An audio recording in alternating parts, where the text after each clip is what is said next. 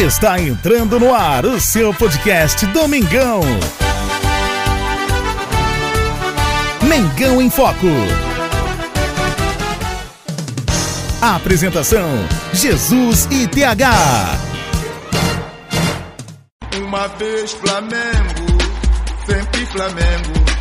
Flamengo sempre eu hei de ser.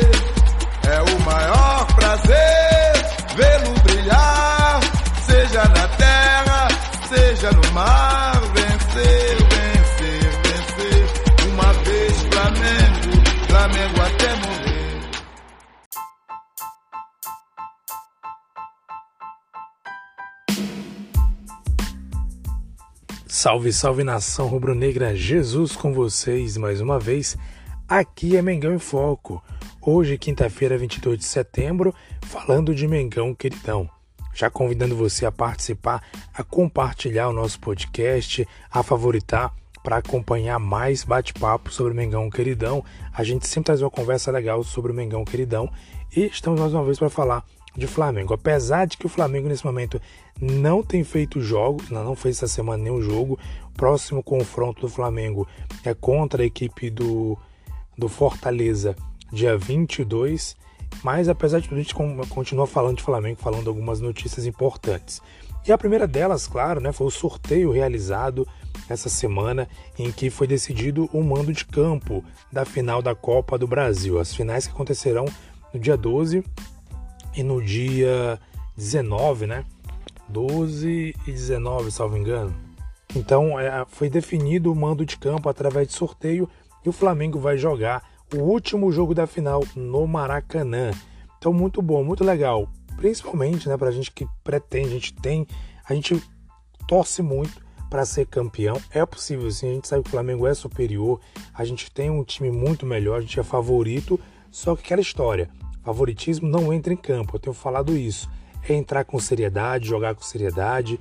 O jogo lá na casa do Corinthians vai ser um jogo difícil, até porque é um jogo de final. Então o Corinthians não vai querer entregar o título de mão beijada. A torcida vai é, pressionar o Flamengo. Tudo pode acontecer em jogos decisivos.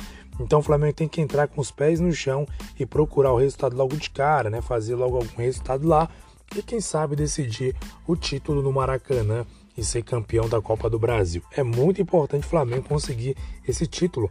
Primeiro porque é um título mesmo importante e a gente precisa de um título nessa temporada e o primeiro seria esse, uma Copa do Brasil. Segundo porque isso pode ajudar também o Flamengo a chegar muito forte ali, muito mais, vamos dizer assim, é, empolgado, muito mais com uma certa, é, assim, chega melhor na final da Libertadores, né? vai chegar ali com mais confiança, essa é a palavra certa, na final da Copa Libertadores e conseguir, quem sabe, uma, uma boa, é, um bom resultado.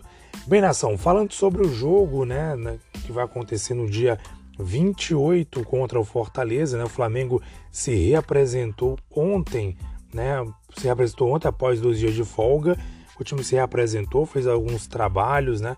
O goleiro Santos e o, e o volante Thiago Maia não foram a campo, né? Eles foram ali, de certa forma, poupados, né? De acordo com o que foi informado, para um balanceamento, né? Vamos dizer assim, de carga, para evitar aí lesões, evitar aí sobrecarregar. Rodrigo Caio ainda em processo final de recuperação de lesão sofrida no joelho esquerdo em julho, não foi a campo nesta quarta-feira. Então, gente, é isso aí. Ele realizou trabalhos internos juntamente com Maia e Santos. Né? E o time voltou para fazer aí, para participar é, do, desse treino importante. Né? Com as ausências, Dorival Júnior convocou alguns jogadores da base para participar do treinamento. A integração é uma prática comum desta comissão técnica que escolheu Igor Jesus, o Ayrton, Peterson, Pedrinho, Mateusão, Kaique e Cauã para as atividades. Goleiros: Diego Alves, Hugo Souza, Matheus Cunha e Cauã. Laterais: Rodinei, Mateuzinho, Felipe Luiz e Ayrton. Zagueiros: Davi Luiz, Léo Pereira, Pablo e Fabrício Bruno. Meio-campistas: João Gomes, Diego, Matheus França, Vitor Hugo, Igor Jesus, Kaique, Davi, Pedro. Atacantes: Gabigol, Everton Cebolinha, Marinho, Mateusão, Ayrton e Peterson. São jogadores que vieram aí para treinar nesta, nesta terça-feira. Bem, É, oito desfalques. Sexteto convocado, porém, não será o único problema de Dorival para enfrentar o Fortaleza. O técnico também não pode contar com Marinho Cebolinha suspenso. Apesar de planejamento iniciado esta quarta-feira, tem a próxima partida pelo Brasileirão como objetivo principal, o Flamengo já mira as duas finais do mês de outubro.